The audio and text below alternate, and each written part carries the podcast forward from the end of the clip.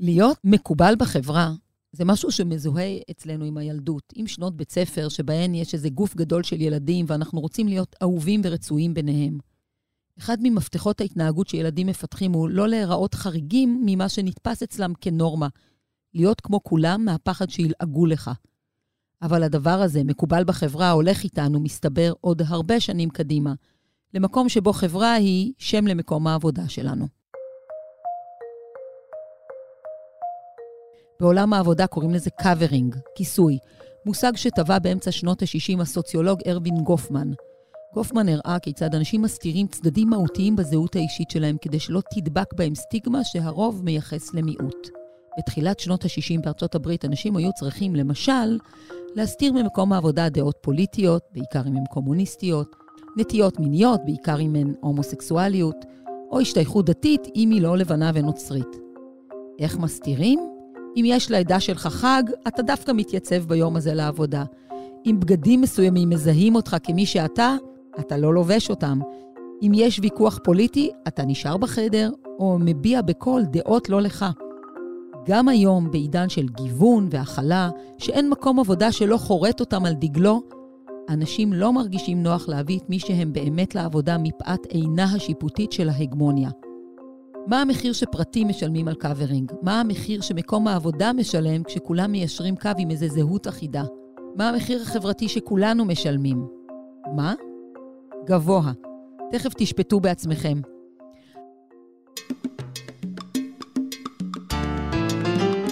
התופעה הזאת תפסה אותי כל כך שהחלטתי להקדיש לה את הדוקטורט שלי. אני הולכת לבדוק אם יש גם covering של זמן, כלומר שאנשים מסתירים את צרכי הזמן האמיתיים שלהם במקום העבודה, כדי שלא תיוחס להם סטיגמה של משתמטים או עצלנים. אמרתי אנשים, אבל בלב התכוונתי לנשים. ניגע גם בזה בפרק 5, החברתי יותר, בעונה השלישית של 25 שעות ביממה, הפודקאסט שלי בדיגיטל הארץ. נפגוש פה כמה פנים של covering, נדבר על המחיר האישי והחברתי, ונשאל מה אפשר לעשות כדי לתקן את זה. מתחילים. בתחקיר לפרק הזה שמעתי עדויות בלתי נסבלות, באמת, על איך אנשים צריכים להיות בארון עם אלמנטים בסיסיים בזהות שלהם. אם את למשל ערבייה בחברה של יהודים, מישהי אמרה לי, הייתי מדברת בישיבות ומפחדת כל הזמן שאשכח איזה מילה. אפילו אם אתה ימני-מזרחי בחברה של שמאלנים אשכנזים. הייתי מעביר באוזניות מרדיו גלי ישראל לגלי צה"ל כשהייתי נכנס למשרד, הוא סיפר לי. באוזניות, כן? העיקר שמסך הטלפון לא יסגיר אותך. בואו פשוט נשמע כמה עדויות, ונתחיל עם לנה רוסובסקי, אשת תקשורת ומגישת רדיו, יזמת חברתית ומקימת קבוצת הפייסבוק שהפכה בית לרבים. רוסיות בלי חוש הומור וחבריהן. רוסיות בלי חוש הומור? איך נולד העמוד? איך נתת לו את השם המעניין הזה? ותספרי לי קצת אה, על הצמיחה של, ה, של המפלצת הזאת. מה שהיה זה שאני הייתי בנסיעת אה, עבודה בוונציה, לא פחות, וזה היה מדהים. ואז התחילו אה, לשלוח לי לינק לאיזשהו פאנל של גברים בערוץ אחד שישבו לפני המונדיאל, והיה שם uh, מישהו שהוא סוג של סטנדאפיסט או whatever, ואז הוא אמר כזה איזה משהו, כן, בפעם הבאה רוסיה מארחת את המונדיאל, אה, אנחנו לא יודעים אם היא מארחת אותו במלון או בדירה שלה בדיסקרטיות. וכולם צחקו, ואני, רותי, אני אומרת לך, פתאום יצא לי עשן מהאוזניים, אמרתי, איך זה יכול להיות שבערוץ הראשון נותנים במה לכאלה התבטאויות, לכזה זלזול, לעוד פעם קישור בין המוצא הרוסי למעגלי זנות וכולי, ואז זה התחיל לדעת כמו כדור שלג מתגלגל, ואז פשוט הבנתי שלאנשים מהדור שלי, מאלה שהגיעו לפה כילדי העלייה הגדולה, את יודעת, דור אחד וחצי, או אנשים שכבר נולדו פה במשפחות דוברות רוסית וכולי, אין לנו מקום לדבר על החוויות שלנו בשפה העברית. והסיבה הנוספת שהיה לי חשוב שזה יהיה בשפה העברית, זה כמובן שאנשים שהם לא דוברי אה, רוסית, כן, צברים או חבר'ה מעליות אחרות, יוכלו אה, להיחשף לחוויות שלנו, שזה לא יהיה סגור, שזה לא יהיה גט, שזה יהיה פתוח לכולם. מעולה, כי פה אנחנו מתחברות לנושא של הפרק הזה, אה, כי בעצם מה שאת עשית זה uncovering או discovering, זאת אומרת, האנשים מהקהילה אה, אה, יכלו... to uncover, כלומר לצאת מאיזו אה, תחושה שהם צריכים להתחפש או להיות מישהו אחר, אבל גם אנשים מחוץ לקהילה יכלו to discover, כלומר לגלות את מה שעובר על האנשים בקהילה. מה אנשים מה, מהעדה, אה, עולים אה, מרוסיה או מברית המועצות לשעבר, או אנשים שנולדו למשפחות אה, אה, משם, מרגישים כן. שהם צריכים... לא לצאת איתו מהארון, להסתיר, אה, לתשש כן. קצת כשהם מגיעים אה, למקום עבודה, ככה שהם לא הרוב בו והם קצת כן, שונים כן, אולי בגלל זה. במהלך השנים הוצפו המון נושאים שקשורים לקאברינג אצל, אצלנו בקהילה. אחד מהם זה למשל אוכל, כן? אוקיי. Okay. אוכל. וזה בעיקר נגע, נגע לילדים. למה? כי כשהיינו באים לבתי ספר, ואת מגיעה, מביאה את הכריך מהבית, עכשיו את אוכלת מה, ש, מה שאוכלים בבית. לפעמים אה, יש כאלה שאצלם זה היה גם איזשהו סלאמי שהוא היה חזיר, לפעמים זה היה משהו שהוא שונה ממה שרוב האנשים אוכלים, שזה לא פיתה עם שוקולד וכל מיני כאלה, וגם לאו דווקא חזיר, את יודעת, זה דוגמה קיצונית, זה לא ש... אה, אני לא חושבת שהרבה, שהרבה אוכלים את זה, אבל, אבל כך או אחרת, זה תמיד היה משהו שתמיד נתפס כלעג, כמגעיל, אה, כמשהו שהוא... שהוא, שהוא גועל נפש פשוט, אז... הרבה פעמים בבתי ספר, ואז הילדים כן. היו באים הביתה ו- ופשוט מבקשים להסתיר, היו מסתירים את זה, ואני חושבת שכשגדלנו כבוגרים, זה משהו טיפה נשאר בנו, את יודעת, כאילו כי תמיד אומרים, אה, אוכל רוסי, זה לא טעים, מה יש לכם שם, טה טה טה טה טה טה, אז את כאילו קצת לא, לא יודעת, את לא, את לא יוצאת מזה, את יודעת, את לא אומרת איזה סירים את שמה על ה... על ה... ב- ביום שישי בערב, כאילו, כן, להכין. אבל את יודעת, ש... אמ, הזכרת אה, נקניק מבשר חזיר, ואפילו הרגשתי שאת קצת עושה covering מולי, בזה שמיד אמרת, לא כולם ולא כל כך אוכלים את זה, אה, אבל... אה, פשוט אחת הסטיגמות, אני לא רוצה ליפול למקומות האלה, אבל כן, גם הדבר הזה היה, היה קיים, גם זה, וגם, תשמעי, גם השפה הרוסית, עכשיו כאנשים בוגרים, את יודעת, בשיחות טלפון, מעבודה, כשאת עושה לבית וכולי, במיוחד אנשים שנולדו כאן למשפחות דוברות רוסית, אפילו שהם מבינים רוסית, אני יודעת שהרבה פעמים לא אומרים שהם מבינים רוסית במקום העבודה. כאילו זה, זה משהו שמנסים לשמוע, ואת יודעת למה רותי זה, זה, זה נוצר? אני חושבת שזה נוצר בגלל שהסטריאוטיפים על דוברי רוסית היו כל כך חזקים וכל כך קיצוניים וכל כך פוגעניים, באמת, בצורה בלתי אפשרית את אמרת קודם גזענות, אני חושבת שזו מילה מאוד כן. מאוד חזקה בהקשר הזה. תחשבי שאם אנחנו שומעים במרחב הציבורי את השפה האנגלית, אנחנו לא אומרים אה, לאנשים בישראל דברו עברית. אבל כשאנחנו שומעים את, את, את השפה הרוסית, אז הרבה פעמים אומרים, סליחה, בישראל דברו עברית. יש פה איזושהי, כן, יש פה איזושהי, אה, איזושהי חלוקה, איזה סבא, איזה, איזו שפה מתקבלת במרחב הציבורי בישראל שהיא לא עברית, ואיזו שפה לא מתקבלת, לצורך העניין גם ערבית, כן, אבל זה כבר סיפור אחר. תגידי, את, אה, את התחלת קודם מהטריגר שגרם לך לפתוח את הקבוצה, עם הרמיזה המאוד מאוד גסה הזאת שמתייחסת לסטריאוטיפ. קשה לי אפילו לבטא את זה בקול רם, אבל כאילו על רוסיה זונה. אה, ממש. ואני חושבת שכן צריך אה, לתת לזה מילים כדי שנוכל לדבר על זה. אז בטח. למשל בהקשר הזה, האם את חושבת שיש בנות שחושבות פעמיים אם ללבוש בגד או לא ללבוש אותו לעבודה, כי אם הם ילבשו דווקא אותו, אז הסטיגמה הזאת תיוחס להן בגלל שהן ממוצא רוסי? חד משמעית. אני חושבת שזה משהו, את יודעת, אני לא יודעת כמה הדברים קורים במודע. את יודעת, את כאילו כל כך נכווית פעם בזה, ואת לא רוצה שירימו גבה ויגידו, אה, נו, ברור, היא ככה והיא ככה, שאת כאילו מרסנת את עצמך, את עושה את ה covering הזה, את מרסנת את עצמך הרבה פעמים.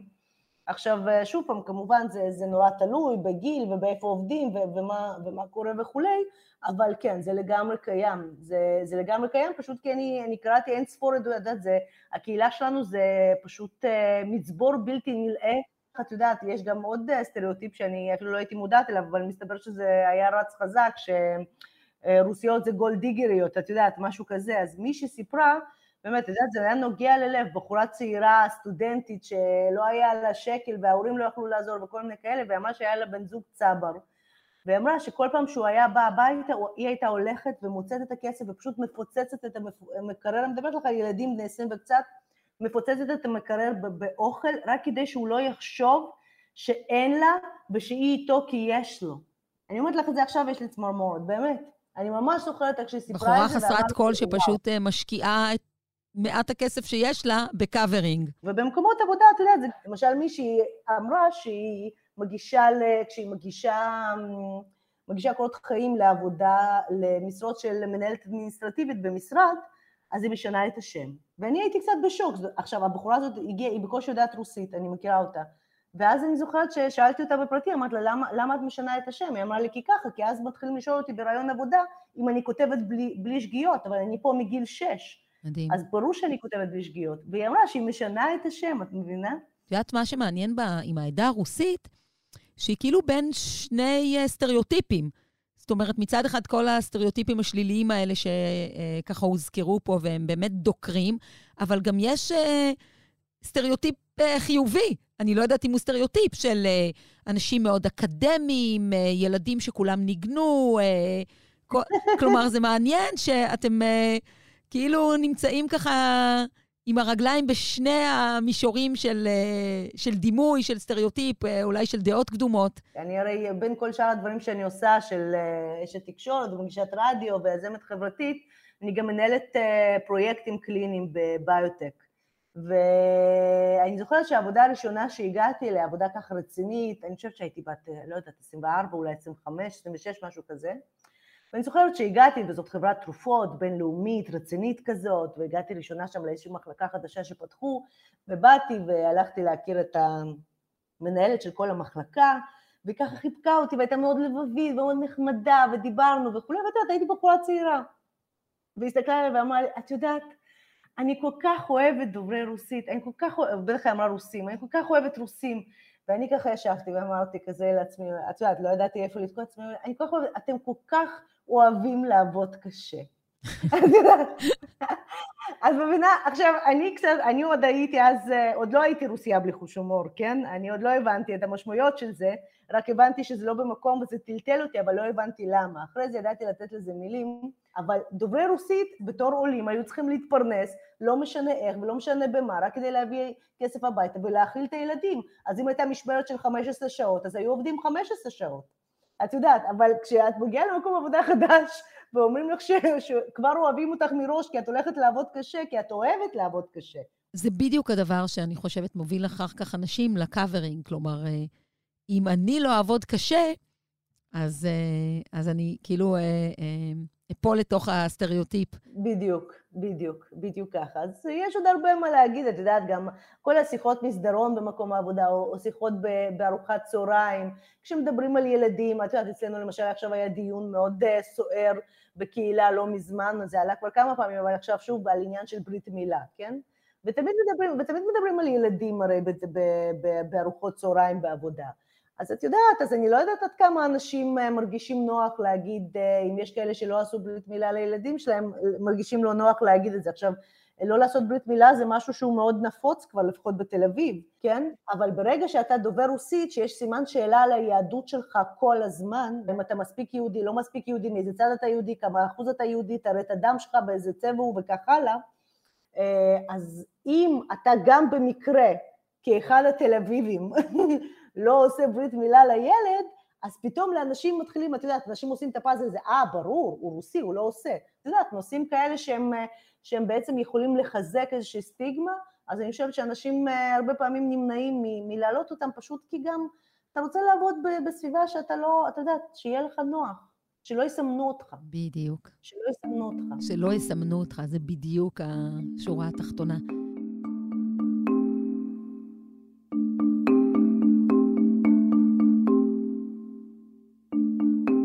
covering של זהות הדתית עמד מלכתחילה במאבק נגד התופעה, אבל דווקא אחת ההסתרות הכי חמורות שמביאות הרבה אנשים לשלם מחירים מאוד גבוהים, קשורה לפחד של נשים שהזהות האימהית שלהן, הצרכים שלהן כאימהות, או של הילדים שלהן מהן, יפגע בהן במקום העבודה.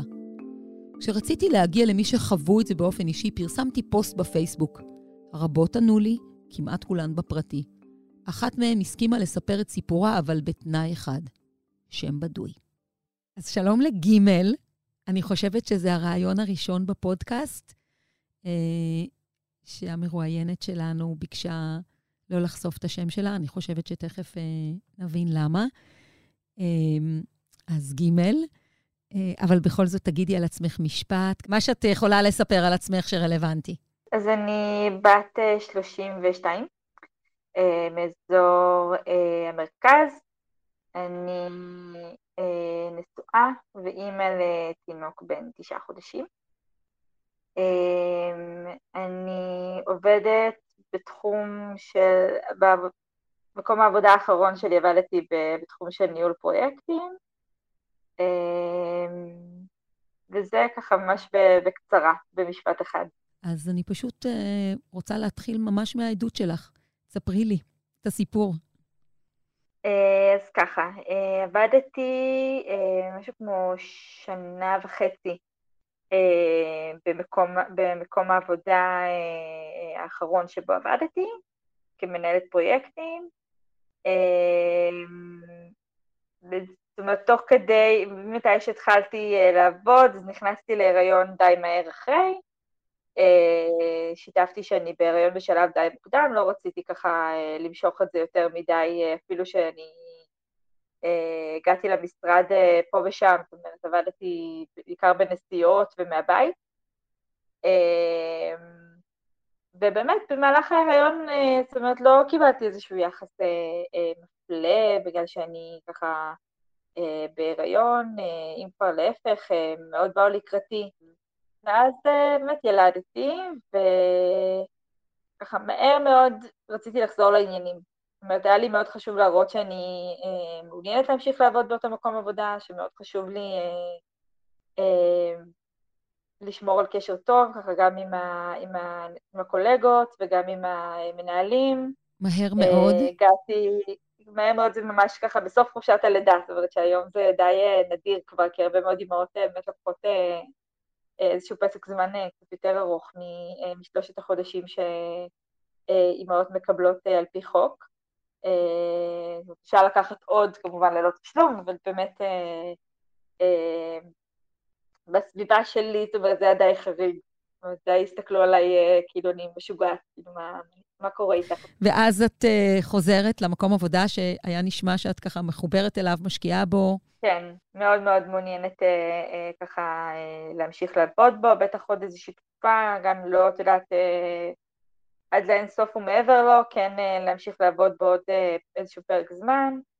אה, אה, ובאמת אה, פה ככה התגלעו כל מיני אה, עניינים אה, שכאילו אה, אה גרמו לי להרגיש קצת לא נעים. זאת אומרת, מי שהיה המנהל שלי, ככה מצד אחד מאוד... אה, הראה התעניינות, כל הזמן שאל על הילד וביקש שאני אשלח תמונות ושאני אספר עליו, וככה, אני מודה שאני לא, זה לא דברים שאני בהכרח בחרתי להעלות ולשתף, אבל כיוון שהוא יצר איזה מין אווירה כזאת שכאילו, בואי, בטח, ספרי, אני רוצה לשמוע, ו... הרגשתי בנוח, קצת אה, נפתחתי וכן שיתפתי אותו. אוקיי. Okay. וזהו, ואז באמת הגיע מצב שהגעתי למשרדים ושיתפתי אותו שאני נוסעת לאיזשהו, לאיזושהי נסיעת עבודה, אחת ממיני נסיעות עבודה רבות אה, בענייני עבודה שאני אה, נאלצת לעשות, אה, וסיפרתי לו שאני גם לוקחת את הילד איתי. ואמרתי ככה חצי, את יודעת, בבדיחה, שאני לוקחת, לוקחת, לוקחת את הילד איתי, אה, ומצלם תמונה יחד עם, ה, אה, עם, ה, עם הקולגות, חוק כמובן. כלומר, מדובר על תינוק קטן שלוקחים בסלקל, אה, כן. עם הנקה, בקבוק, מה שצריך, ומתפקידים איתו במהלך יום העבודה. בדיוק. וואו, כמה בדיוק. פעמים הייתי בסיטואציה הזאת. אז זהו, ואז הוא ככה ממש נכנס בי, כאילו, די, את חופרת, מי רוצה בכלל לשמוע על התינוק שלך? כאילו... במילים האלה? ולא בדיוק במילים האלה, אבל כן אה, אחר כך ככה, זאת אומרת, התגובה שלו, הוא ככה קצת נכנס בי ליד אה, אנשים אחרים במשרד. אנחנו עומדים ככה, את יודעת, וב-open space כזה במשרדים, מדברים, והוא ככה ממש אה, כאילו אמר לי, די, לא צריך, תפסיקי לדבר על הילד שלך, כאילו, די, חר, כאילו זה לא, לא מעניין אף אחד. מישהו הגיב בסביבה? מישהו מהאנשים שהיו, שמעו את זה, הגיבו לזה? לא. אה, לא הגיבו לזה. את מסתכלת על הרגע הקשה הזה במשרד, את מצטערת בדיעבד שבכלל סיפרת לו שהילד מצטרף לנסיעה? כלומר, היום אם היית יכולה להחזיר את הגלגל לאחור, פשוט היית עושה את זה בלי לדווח לו על זה? יכול להיות שכן, יכול להיות שכן, יכול להיות שבדיעבד אה, כאילו לא הייתי מספרת בכלל שהוא מצטרף אליי. את יודעת שאני חושבת על כמה מקרים, היו כמה כוכבות טלוויזיה, אפילו פה בארץ, שילדו, וזמן כמוך, זמן אה, קצר, אה, אחרי הלידה חזרו לתוכנית, והגיעו באמת עם איזושהי מטפלת שעזרה להם לטפל בתינוק או בתינוקת, ונורא חגגו את זה אז, שהן עושות הפסקות הנקה, ושהתינוק איתם במקום העבודה. אז זה, זה ממש אירוני שאותה חוויה בדיוק יכולה להפוך להיות איזה אייטם חביב, so called מפרגן בתקשורת, או חוויה אה, רעילה ומאוד פוגעת, כמו זאת שאת עברת. בדיוק. אז את ההתנהלות וההתנהגות שלך, אה, כמובן שבצדק אה, לא שינית, אבל את מידת החשיפה והשיתוף לגבי זה, האם את זה שינית? כן, בהחלט. לא ארגיש צורך לשתף, להגיד, היי, שומעים, הילד שלי נמצא במושב האחורי. לא. שאלה לסיום, ג', למה ביקשת להתראיין באנונימיות? לא דיברתי עם המנהלים שלי לאחר מכן על, ה...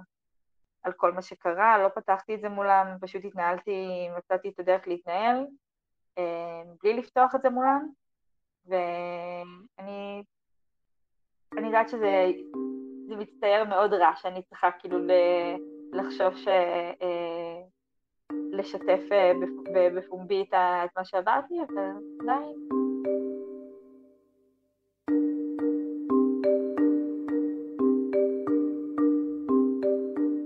עוד אחת מאלה שענו לפוסט כתבה לי, חשוב לי מאוד להוציא covering של אימהות מהארון. היום, האימא שנאלצה להסתיר את ילדיה היא סמנכ"לית תפעול בסטארט-אפ, בת 42, אימא לשניים. שלום לדקלה שלום. אני התחלתי את, אה, את דרכי בעולם, נקרא לזה עולם התפעול, לפני משהו כמו 15 שנה. ואז אה, בעבודה הראשונה, שזה היה התחום, אה, נכנסתי להיריון, והיה לי מעסיק מאוד מקבל, ו... והכל היה נהדר. אז נשארתי עם הילדה עוד, עוד בבית, ועזבתי את מקום העבודה, והחלטתי שאני הולכת בתום שנה לחפש עבודה חדשה שאני אוכל להרוויח בה יותר, וחיפשתי מקום חדש. עכשיו, הייתה לי שרשרת שפעם קיבלתי, ש... שזאת הייתה שרשרת חמסה, שאחר כך הבנתי שהיא נראית כמו ילד, לא ידעתי את זה. והלכתי לראיונות עבודה. בחורה צעירה, נשואה, עם שרשרת שאני בטוחה שהיא חמסה, אבל היא ילד בעצם, ופשוט מראיין אחרי מראיין, שאל אותי, יש לך ילדים? מי הולך לטפל בילד? ואם הילד יהיה חולה, מה תעשי? ואיזה מין רגע כזה שפתאום את מרגישה, סליחה שאני אומרת דימוי קצת קשה, אבל כאילו את אה, נושאת עלייך איזשהו טלאי של אני אימא, אפילו בלי להתכוון. מישהו, אה, חברים או משהו, אמרו לי, אה, אה, לא, לא חברים, אני לא זוכרת מי, שאלו אותי, מה, יש לך ילד? ושאלתי למה, איך אתם יודעים? ואמרו, בגלל השרשרת של הילד. ואז אמרתי להם, לא, זה חמסה, זה לא ילד. ואז הבנתי שבעצם רואים בשרשרת הזו ילד. ו... ואת עושה משהו עם ההבנה הזאת? ודאי. היה רעיון עבודה הראשון שהחלטתי שאני הולכת בלי סממנים, מה שנקרא, והשרשרת הזו השארתי אותה בבית, והפלא ופלא, התקבלתי לעבודה די מהר, ברמה וואו. שקיבלתי כבר את ההסכם ליד באותו יום, זה היה ממש כאילו מהיר. ו... וברעיון הזה לא לעניין ההורות ועניין לא הטיפול ב... לא שאלו אותי כלום על זה, כלום לא שאלו אותי על זה. ו... ואז אחרי אה, משהו כמו שבוע, הילדה הייתה חולה, אה, ונשארתי איתה, היום הראשון שנשארתי איתה בבית, הודעתי למעסיק ש... שאני עם הבת שלי חולה, ואז התגובה שלו הייתה, אה, לא למעסיק עצמו, אלא למנהל שלי. ואז התקשר okay. אוקיי. הבעלים של החברה שאצלו התראיינתי, ואמר לי, דקלה, מזל טוב. שאלתי אותו על מה, oh. אז הוא אומר לי, מזל טוב שנולדה לך ילדה. בציניות הוא אומר? ב... זה נשמע מאוד רעיל, הברכה הזאתי. מאוד רעילה. היא לא הייתה לי נעימה, אה, ואני אה, לא חזרתי לשם. למרות שהוא התקשר אחר כך ואמר, אנחנו מחכים לך, אנחנו רוצים שתחזרי, ואני בחרתי שלא לחזור למקום העבודה הזה. מה, מה התחנה הבאה? התחנה הבאה עברתי לחברה אחרת. הבת שלי הייתה, זה השנה הראשונה בגן. אז uh, שנה ראשונה ילדים חולים הרבה. והתחלקנו, בעלי ואני, ב, בימי מחלה האלה, ולא הייתה לנו עזרה של אבא ואימא. והמעסיקים, שבמקרה הזה זה היו נשים, הם לקחו אותי פעם אחת לשיחה ואמרו לי, את לא יכולה לבקש מההורים שלך שיבואו לשמור על, הילד, על הילדה מדי פעם? את לא יכולה להביא איזה מישהו שישמור עליה מדי פעם? אמרתי לא. תספרי לי על הרגע הזה שממנהלת אישה את שומעת אה, כזאת אמירה. זה מאוד כואב, במיוחד שאת יודעת שה... שהנשים האלה, גם להם יש ילדים. ו... ואת יודעת, יש גם באימא איזושהי חמלה כזו, כשהילד חולה וכל מה שאתה רוצה זה רק לחבק אותו, ופתאום אתה שומע את הדבר הזה, כשאתה יודע שאתה עושה את המקסימום שלך במקום העבודה, אמ, זה מאוד מאוד אה, פוגע. ואני זוכרת שעניתי להם שם, אם אתם תיתנו לי לבחור בין המשפחה שלי לבין העבודה שלי, אז אני בוחרת במשפחה שלי. אמ, למה אישה צריכה לחוות את כל הדבר הזה, ואי אפשר באמת לתת לה את האפשרות אמ, להראות מישהי ומה היא יכולה לתרום למקום העבודה רק בגלל שהיא אימא? ולמה אישה כל הזמן אחר כך גם צריכה להראות שהנה היא מתאמצת, היא נשארת עד שש, שבע בערב גם לפעמים, ולפעמים יותר מאוחר, ולפעמים היא גם לא רואה את, ה, את הילדים. כלומר, אני רוצה לחדד, דקלה, את בעצם אומרת ש... את, את, את, את, אה, סיפרת קודם שעבדת מאוד מאוד קשה במקום הזה, והייתי אומרת, אפילו נשמע שאת ככה רצית מאוד מאוד להצדיק את המקום שלך, ושאלתי היא, האם אה, את מרגישה שהיית צריכה לטשטש עוד כל מיני עקבות של האימהות שלך, כדי שתקבלי את הטאג הזה של העובדת המשקיעה והמצטיינת? אני לא חושבת שעשיתי את הדברים במודע, אני חושבת שזה היה מאוד בתת-מודע, והיום בדיעבד אני יכולה לפרש את זה. אמ, אני, הייתה חלוקה מאוד ברורה ביני לבין בעלי, אני לוקחת את, הילד, את הילדה לגן, והוא מחזיר אותה מהגן.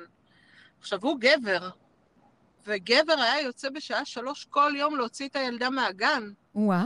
מעולם הוא לא בא וסיפר שמישהו אמר לו שזה לא בסדר מה שהוא עושה. והוא היה פשוט עוזב הכל ויוצא לקחת את הילדה, להחזיר אותה מהגן, וזה בסדר. עכשיו, אם אני, אם הייתי רוצה לעשות כמה ימים רצופים כאלה, סביר שלא הייתי מצליחה לעשות את הדבר הזה. או שפשוט היית צריכה קצת לשקר, קצת לתרץ, כדי שזה לא יהיה נוכח ביומן שלך. הלקיחה של הילדים מהגן. היום את uh, סמנכ"לית, את בכירה, את בעצמך מנהלת של אחרים. כן. איך, איך בעצם הניהול שלך מושפע מהחוויות האלה שעברת? וואי, מאוד. אני אתן לך דוגמה. עבדתי במקום uh, שניהלתי בחור, ואשתו לא עבדה, ולקח לה זמן עד שהיא מצאה עבודה. והרגשתי שהוא uh, מאוד חושש למקום העבודה שלו, והוא והוא לא יודע גם איך לעשות את זה, שה... לטפל בילדים. עכשיו, היה לי מקרה איתו, שהוא אמר לי, הוא הגיע לעבודה, ואז הוא אמר לי, אני צריך לצאת היום מוקדם. אמרתי לו, אין בעיה, הכל בסדר? אז הוא אמר, כן, הבן שלי פשוט חולה והוא לבד בבית, והבן שלו, הוא בגיל של הבן שלי, באזור הגיל 7-8. אמ, אז אני רוצה לחזור אליו. ו... ואמרתי לו, תשמע, כשהילד שלך חולה, אתה תישאר איתו בבית. אתה לא צריך לחזור, אתה לא צריך לבוא לעבודה ולחזור ולהשאיר אותו לבד חולה בבית. זה בסדר, אתה יכול לעבוד גם מהבית, הכל בסדר, לא קרה כלום. וכשאשתו התחילה לעבוד והבנתי את המצוקה, מה שנקרא, באתי ואמרתי לו, תשמע, אין לי בעיה שאתה תצא מוקדם. אני מבינה מה המשמעות של הדבר הזה כדי לתמוך בה, כדי שהיא תוכל לצאת לעבודה. את יודעת, אה, אומרים על אה, ילד מוכה שהופך לאבא מכה, אז אה, סיפרת קודם על דוגמה של נשים מנהלות שבעצם עברו את הדבר הזה, אבל את בעצם ממש, אפשר לומר, בצורה נורא נורא מוכרזת, שגרירה של שינוי. אמן. איך מתקנים כזה עוול? ואיך בעצם לא מצליחים לתקן אותו, אפילו בעידן שבו שולטת התקינות הפוליטית, שבו במקומות עבודה חלה חובה של גיוון, diversity ושל הכלה, inclusion, שנועדו לתקן בדיוק את כל מה ששמענו עד עכשיו. מה עוד אפשר לעשות? חן כהן, פסיכולוגית ארגונית, עובדת שנים רבות בתחום של פיתוח ארגוני, כיהנה בכמה מחברות הטכנולוגיה הגדולות בישראל, וגם עומדת בראש עמותת גוונים שמלווה אנשים עם מוגבלות. כשחיפשתי מומחה אמיתי לדבר, או מומחית אמיתית לדבר, שלחו אותי אליה. התחלתי איתה מלהבין למה דווקא זה הדגל הפרטי שלה. לפני כעשר שנים הלכתי וראיינתי מהנדסות uh, באינטל כדי לשאול אותם איך אפשר uh, להאיץ את ההתפתחות שלהם, את הקריירה שלהם, ובאמת חשבתי שאני יודעת הרבה. לא, לא חשבתי שאני מאוד אופתע, ומאוד הופתעתי. אחד הדברים שהפתיע אותי, כמה שהוא הוא לא, זה שהם אמרו שבזמנו, לפני הקורונה, רוב הישיבות היו פרונטליות, שיש להם רעיון והן רוצות לקום ולכתוב על ה-whiteboard, ה-whiteboard גבוה, כי הוא מותאם לגובה של גברים. אף פעם לא שמתי לב לזה, כי אני גבוהה. אבל אמרו שהן ממש לא קמות, לא קמות לכתוב את הרעיונות שלהן, כי ברגע שהם יתחילו, זה כבר נגמר, אין מקום. והיו המון דוגמאות לדברים קטנים שאנחנו יכולים לעשות בארגון, ומכאן התחיל המסע שלי להסתקרן ולראות איך אנחנו מתאימים את מקום העבודה וגם מפתחים את האנשים, ככה שיהיה לנו הרבה יותר diversity ו-inclusion. את יודעת, יוצא לי לקרוא על הרבה ארגונים וחברות ו- ו- ולפגוש אותם ולדבר עם הרבה מנהלות אה, משאבי אנוש. ואין ארגון שלא היום אה, מכליל בחזון שלו את הגיוון החברתי, את ההכלה החברתית. אבל בהרבה מקרים אני מגלה שכאילו מילים לחוד ומעשים לחוד. למה יש כזה פער בתחום הזה? יש לנו באגים במוח שמקצרים לנו את החשיבה, וזה קורה אוטומטית. לדוגמה, אדם שמאוד מאוד חשוב לו משקל הגוף, שהוא הולך ומראיין מישהו עם משקל אה, גוף אה, אה, אחר ועודף, אז זה, הוא מוטה אוטומטית. ולכן אה, אני חושבת שאנחנו צריכים לזוז משיחה על הטיות לא מודעות, שכאילו אין מה לעשות, כזאת אני וזה קורה, לבין איך אני סקרנית ואיך אני זזה מאזור שאני לא מודעת לאזור שאני מודעת, ומאזור שאני מודעת לאזור שאני אקטיביסטית, ומאזור שאני אקטיביסטית לאזור שאני עוד יותר עושה את, אה, את מה שניתן ונקרא advocate. ואני חושבת שאנחנו יותר מדי תקועים ב-unaware ו-aware, יותר מדי עסוקים בלדבר על זה, מאשר ללכת ולשבת עם אנשים שהם שונים מאיתנו, להסתקרן וללמוד. מה מנהגי האבלות, מה החגים, איך הם מתראיינים, איך אפשר uh, לעשות אינקלוד... כל הדברים האלה, אנחנו צריכים להסתקרן וללמוד. איך עושים את זה? כי יש, קודם כל, רמה של פרט. לפעמים זה, את יודעת, אחרת כשזה הקולגה שיושבת לידך במשרד. זה אחר כשאתה מנהל שסוחר בן אדם, או... איך עושים את זה? תני באמת איזה שהם כמה כללי רוחב, שאם כל אחד מאיתנו ככה, את יודעת, יאחז בהם ויממש אותם, נהיה באמת בתוך גיוון והכלה. אני רוצה להמליץ על הספר של אה, ג'ניפר בראון, שנקרא How to be an inclusive leader, שהוא מדהים מהבחינה הזאת, של מי שרוצה להתחיל את המסע של יותר ויותר אה, לגלות וללמוד. יש פרקטיקות, קודם כל, של גיוס. הזכרתי את הפרקטיקה של ה blind CV, שהיא עובדת מדהים, כי ברגע ששולחים למנהל מנהלת מגייס blind CV, אנחנו רואים כבר שינוי. יש כל מיני דוגמאות מאוד מדהימות, גם בארץ וגם בחו"ל. יש את הפילהרמונית בארצות הברית, שהם מראיינים אנשים, הם מקשיבים למוסיקה מאחורי מסך. וברגע שהם התחילו לעשות את זה, יותר נשים מתקבלות. פשוט רואים בתזמורות יותר נשים בגלל שהם מקשיבים למוסיקה ומנטרלים את המראה וכל דבר אחר שמטה אותם.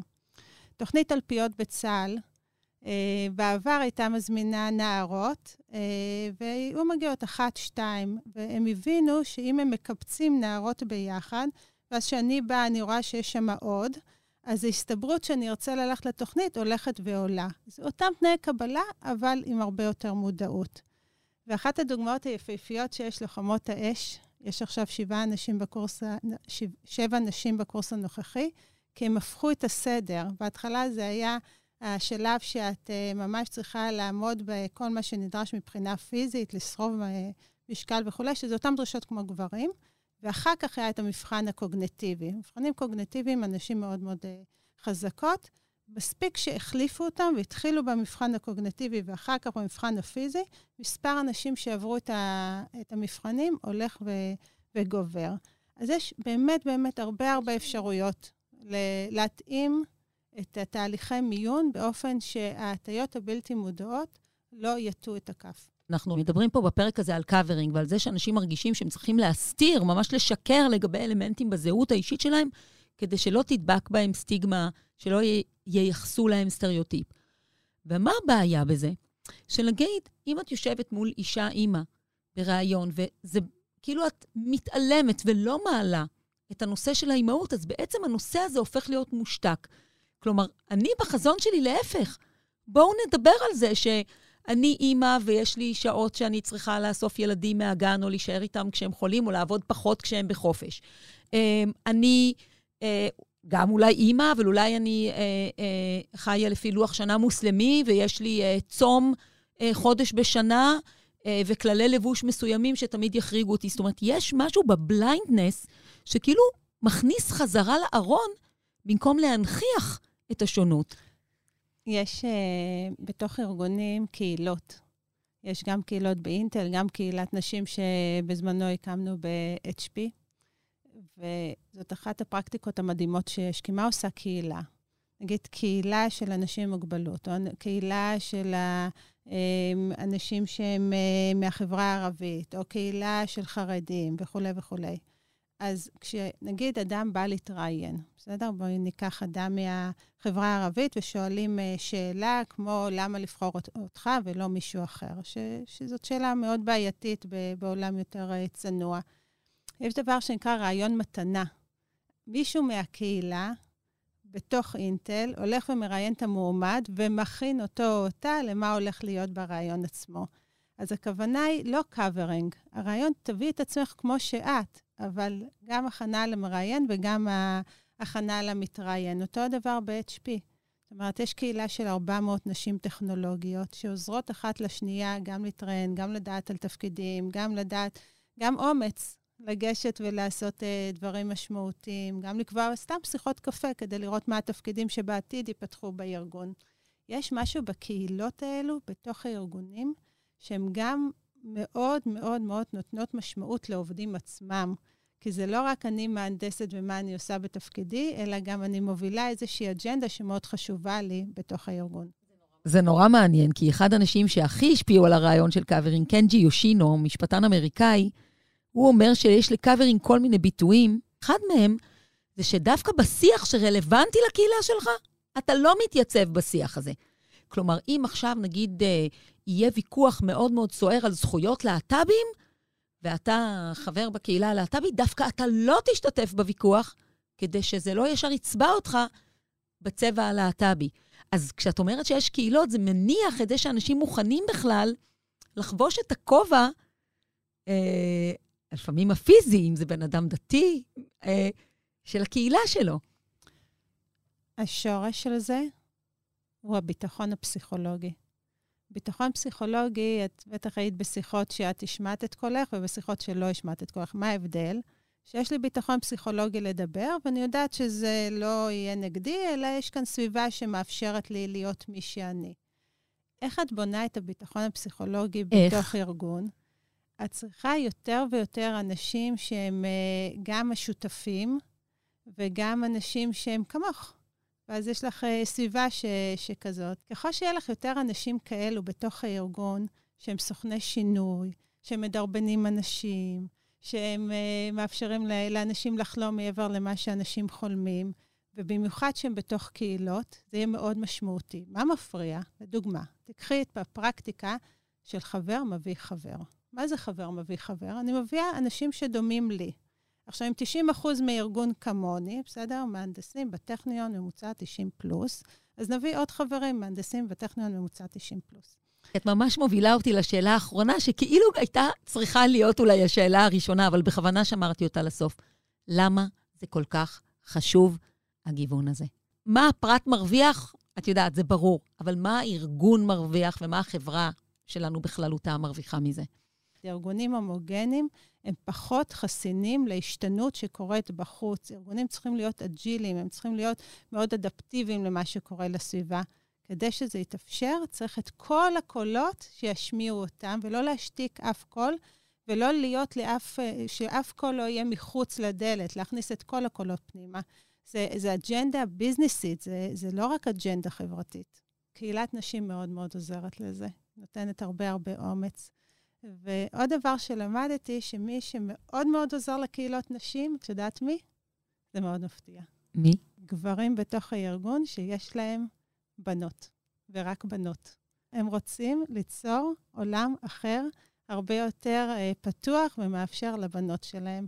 אז יש לי הרבה שותפים בתוך הארגון שהם אבות לבנות, שהם יותר ויותר קוראים ומאוד אה, מודעים.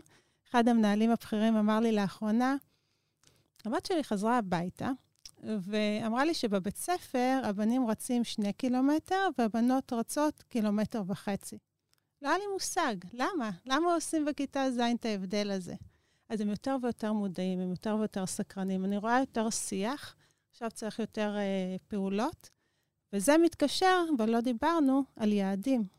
זאת אומרת, כמו שארגון מודד כל דבר, ארגון צריך גם למדוד את אחוז הנשים המנהלות, את אחוז הנשים והגברים שנכנסים, את האחוז של אנשים שהם diversity, שהם אה, נכנסים לתוך הארגון, וכל הזמן להיות בתהליך למידה איך אפשר לשנות את זה. כל עוד אין מדידה, בקצב של היום, בהשתנות של היום, במורכבות של היום, תמיד KPIים אחרים ינצחו את ה-KPI של ה-diversity וה-inclusion. חן, תודה שהגעת לפה. תודה רבה. תחנת השיחה האחרונה שלנו בפרק הזה מגיעה לפרופסור שחר אייל, מנהל תוכנית התואר השני לפסיכולוגיה חברתית באוניברסיטת רייכמן. רציתי לבדוק עם פרופסור אייל, האם covering בעבודה עלול לפגוע לא רק בפרטים, שזה ברור, ולא רק במקומות עבודה, כמו שהסבירה חן, אלא גם בכולנו כחברה. אתה חוקר אה, שקרים, רמייה, שחיתות, שקרים לבנים, חוסר הגינות. איפה זה נמצא על הסקאלה הזאת, לדעתך? אני חוקר במיוחד מתמקד בהתנהגויות לא אתיות, התנהגויות שסותרות איזשהו ערך חברתי או איזשהו אפילו ערך מוסרי שאני עצמי אה, מחזיק בו.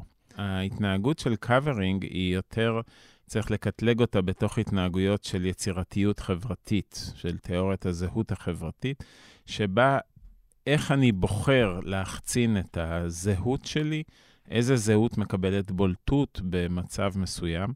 אי אפשר לקרוא לזה התנהגות לא אתית, אני עושה את זה um, בעצמי, אני לא פוגע באף אחד, אני לא משקר בצורה אקטיבית, כן, אלא אני מכסה משהו.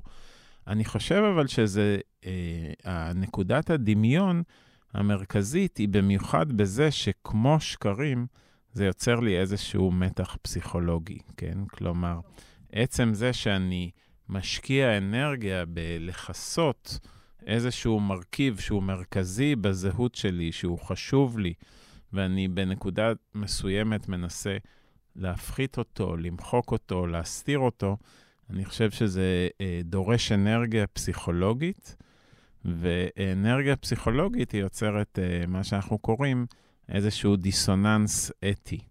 אין פה דיסוננס אתי אל מול איזה שהם ערכים, כן? כי אי אפשר לומר שהערכים שלנו הם תמיד להיות אנחנו עצמנו עם כל הזהויות המורכבות שלנו. יש אבל הטוענים שאם למשל מישהו שרוצה להסתיר אה, זהות להט"בית שלו במקום העבודה, היום זה כבר פחות מקובל, אבל כל התיאוריה של ה covering בעצם התחילה מהעניינים של, אה, של זהות מינית. ובוויכוח אה, שיהיה בפינת הקפה על אה, האם להומואים מותר או לא לעשות פונדקאות, הוא דווקא לא ישמיע את קולו, הוא דווקא יהיה זה ששקט, אז אולי הוא כן יעשה איזשהו מעשה לא אתי כלפי הקהילה שהוא חבר בה. פה אנחנו נכנסים להגדרות מאוד מורכבות של uh, uh, מה זה אתיקה. הוא בפירוש לא יתרום כרגע לקהילה, אבל יש הרבה מאוד מצבים חברתיים שבהם אני לא מרגיש שיש לי כוח לשנות את המצב החברתי, ואני שומר את הדעה שלי לעצמי. אנחנו מכירים את כל התופעות של אה, קונסנזוס מדומה, כן, ושל בורות פלורליסטית, שאני בעצם אומר, אם כולם חושבים ככה, זה לא הזמן עכשיו, או קונפורמיות, הניסויים הידועים של אש. ושאני בעצם מיישר קו עם החברה, אז אני לא רואה את זה כהתנהגות שונה. אני, אני שואלת את זה כי עלה פה בפרק אה, כאילו שתי גישות. גישה אחת שאמרה, בואו נעבור לבליינד CV, לקורות חיים שבעצם מרכיבי הזהות האישית ממש יהיו מוסתרים מהם, כדי שכמו בתוכנית The Voice, אתה תשמע את המוזיקה של הבן אדם, אני לא יודעת מה זה, דרך אגב, בעולם העבודה, זו שאלה מעניינת בפני עצמה, זאת אומרת, כאילו רק את הסקילס המקצועיים, בלי שום דבר שתדע, אפילו לא אם הוא גבר או אישה, לא את הגיל, לא את המגזר שהוא מגיע, עדה וכולי. אז זאת גישה אחת שאומרת ככה, יותר אנשים מכל מיני גוונים ייכנסו לתוך החברה. הגישה השנייה שאומרת, בואו ננכיח את הזהות, בואו נהפוך את זה שזה יהיה בסדר להיות ערבי, אימא, אה, אה, חרדית, כן. אה, אז, אז זה אפרופו, בפירוש, מה, אה, מה תורם לחברה יותר, בוא נגיד ככה. תראי, אפשר גם להגיד מה יותר אפקטיבי, כן? אז באמת, זה נוגע במחקרים של דווקא של יחסים בין קבוצות בפסיכולוגיה חברתית. אה, לאורך המון שנים שלטה התיאוריה של המגע, שאומרת שכל מה שאנחנו צריכים זה בעצם לעשות בקבוצות שנמצאות בקונפליקט, לדאוג לזה שיהיה מגע בין הקבוצות, נגיד הטרוסקסואלים והומוסקסואלים, פשוט נפגיש אותם ונדגיש את הדמיון וניתן להם לשהות זמן ביחד, ולאורך זמן זה יסתדר. ובאמת, מחקרים יותר אה, מתקדמים יראו שמגע זה לא מספיק, כן? ודווקא יש הרבה מאוד תיאוריות שאומרות שאם לא נשים את הזהות ולא נשים את הדברים הקשים באמצע החדר ונדון בהם ונעבור איזשהו תהליך, לא נוכל להגיע לתהליך של אה, פיוס אמיתי. במובן הזה, זה אומר בעצם, התיאוריה הזאת של הזהות החברתית, היא בעצם שמה ואומרת, covering הוא בעצם מחסום בפני אה, התקרבות אמיתית בין אה, קבוצות. אני uh, חוזרת רגע לעניין של האתיקה, כי זה באמת נורא מעניין לראות אם יש פה אלמנט גם של חוסר מוסריות בזה שאנחנו מסתירים uh, דברים כל כך מהותיים לנו. Uh, בהרבה מקומות עבודה, אם אנשים יתבקשו לציין את התכונות הכי משמעותיות להם בעובד, אני מניחה שהתכונה אמינות תככב ברשימה הזאת. אכן, כן. כשאנחנו שואלים אנשים, מה התכונה הכי חשובה לעובד חדש? הוא אומר, אמ, אמינות, קודם כל, זה, זה תנאי שהוא הכרחי. אנשים גם חושבים שהם יותר אמינים מאשר החברים שלהם לעבודה, ומה שמאוד מאפיין, שאנשים חושבים שהם עובדים בארגונים שהם אתיים יותר מארגונים אחרים. איפה פה האמינות? אם, אם את לא מספרת שאת אימא, אם את לוקחת את הילד שלך בלית ברירה לפגישת עבודה, הוא נמצא שם בזום בסלקל, אבל את מסדרת את הפריים ככה שלא יראו אותו, איפה האמינות? כן, אבל זה, זה שאלות אה, יותר מורכבות של אה, ליברליזם. כלומר, אתה לא יכול להכריח בן אדם להיכנס לאיזושהי תבנית ולהגיד לו, תבוא כולך. כן? אה, לכל אחד יש גבולות שהוא מחליט. ובמקרים שאת מתארת, הגבול הוא יותר חזק מאשר לאנשים אחרים. כלומר, אם מרשה לעצמו אה, בעצם להחצין פחות חלקים מהזהות, שנגיד הסלף האמיתי שלו. אבל יש לזה סיבה, בגלל שקודם דיברנו על קונפליקט, אבל פה אה, יש קבוצת כוח, קבוצה עם הגמוניה, קבוצה שהיא או הרוב מספרית או בעלת הכוח, לעומת קבוצות פשוט או במיעוט מספרי או במיעוט uh, מעמדי. אוקיי, okay, אז uh, מאוד חשוב פה להכניס את המילה כוח, ואנחנו יודעים באמת שה covering הזה הוא נפוץ יותר בקרב קבוצות שתופסות עצמם כמוחלשות בחברה, ואז באמת זה נכנס כבר לתחום המוסרי. מה אנחנו צריכים לעשות כדי באמת לתת לאנשים את החופש והחירות? הם יבחרו כמה, אבל בעצם אה, לבוא עם כמה שיותר זהויות, גם אם הזהות הזאת נתפסת בעינם כזהות שהיא יותר חלשה. מה עם, ה... עם, עם מה שמדברים עליו בהקשר של התנהגות לא אתית, וזה אחד המחקרים גם שלך, על מה שנקרא המדרון החלקלק, שבעצם ברגע שאתה מרשה לעצמך קצת לרמות, או לקחת קצת, בעצם לאט-לאט אתה מגדיל את, אה, את הנתח של מה שאתה לוקח. ואני שואלת את זה רגע בלהחזיר את ההתנהגות הזאת של ה covering לתוך החברה. כלומר, האם אתה יכול לדמיין גם מין מדרון חלקלק שבו, כשזה עובד לנו להסתיר את זה בזהות שלנו, ואת זה בזהות שלנו, ואת זה בזהות שלנו, אנחנו כולנו אנשים עם uh, מסכות יותר ויותר חזקות? כן, שאחרי שאנחנו עושים דבר קטן, אנחנו מגלים מחויבות, אנחנו לומדים שזה חלק מעצמנו, ואנחנו עושים אה, אה, דבר יותר גדול. באמת, כשאנחנו אה, ראיינו וחקרנו אה, פשעים גדולים, ראינו שתמיד הם מתחילים מאיזשהו אה, פשע הרבה יותר קטן. אם זה נגיד מעילות גדולות של אה, רואי חשבון וכדומה, זה מתחיל משינוי מאוד קטן במספרים, רק כדי לקבל את הבונוס השנתי, ולאט לאט זה גולש וגולש ומגיע למעילות ענק, שלפעמים מפילות בנקים או חברות אה, שנסחרות אה, ציבוריות. בשביל לאפשר תרבות של שקיפות, שוב, בהסתמך באמת על כל הידע שנצבר על העניין הזה בפסיכולוגיה חברתית, אמ, יש אנשים שנהנים ממנה יותר ויש אנשים שנהנים ממנה פחות? כלומר, האם, אתה יודע, כי בכל הארגונים יש מניפסטים היום, חזון הארגון הוא תמיד אה, שיהיה גיוון ותהיה הכללה, אבל זה לא קצת דבר שאחדים נוטים ליהנות ממנו יותר, ואתה יודע, הדגל תלוי, אבל בעצם אין לו שום משמעות? את שואלת על שקיפות, והייתי אומר ששקיפות, במקרה האופטימי שלה, במקרה, אה, בחברה שהייתי רוצה שתהיה, שיהיה בה שקיפות כמה שיותר, אז אנחנו יכולים לחלום על אנשים שחיים ללא דיסוננס, שכל אחד בעצם מביא את, ה, את הצרכים שלו ותורם את התרומה שלו ומקבל חזרה את התועלות שלו וכדומה. אנחנו יודעים שיש אה, תחרות בין אנשים, שיש... אה, אה, לא תמיד יש משאבים שמספיקים לכולם. שגם כשיש משאבים, אז יש, לא תמיד התפיסה הפסיכולוגית היא שיש מספיק משאבים. ולכן זה, הייתי אומר שזו שאיפה קצת אוטופית לחשוב על חברה שהיא לגמרי לגמרי שקופה, וגם אנשים זקוקים לגבולות שלהם, כן?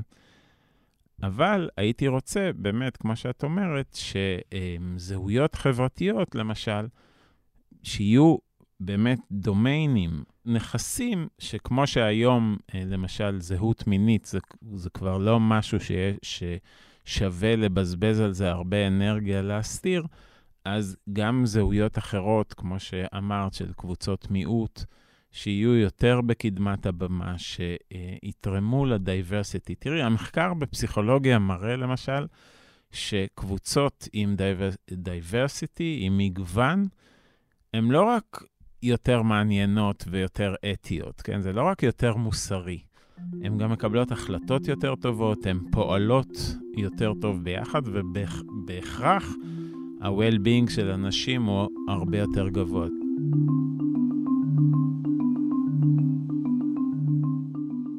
כאילו שחסרות בעיות, נדמה לי ששמנו את האצבע על אחת שפחות מדברים עליה, אבל היא כאן והיא גורמת לאנשים לצאת מאורם במשמעות הלא טובה של הביטוי.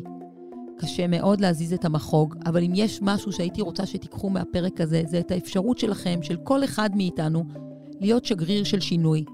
אם אתם משתייכים למיעוט, אם עלולים להדביק עליכם סטיגמה בגלל זה, אל תסתתרו. תתקשרו את הצרכים המיוחדים שלכם, ואולי תעזרו בכך לאחרים לתקשר את שלהם. ואם אתם בצד של החזקים, תבדקו את עצמכם כל הזמן. תראו את האחר, את השונה, וזה מוזר לדבר ככה גם על נשים בימינו, אבל אין ברירה. תחפשו את ההטיות שמביאות אתכם לסטריאוטיפ. אני רותי רודנר, וזה היה פרק 5 בעונה 3 של 25 שעות ביממה. אם אתם פה בפעם הראשונה, תוכלו למצוא באתר הארץ, בספוטיפיי ובכל אתר פודקאסטים אחרת 20 הפרקים הקודמים. תודה לאמיר פקטור על ההפקה והעריכה ולעוסקים המעולים במלאכה במחלקת הפודקאסטים של הארץ. נתראה בפרק הבא שיעסוק במוטיבציה.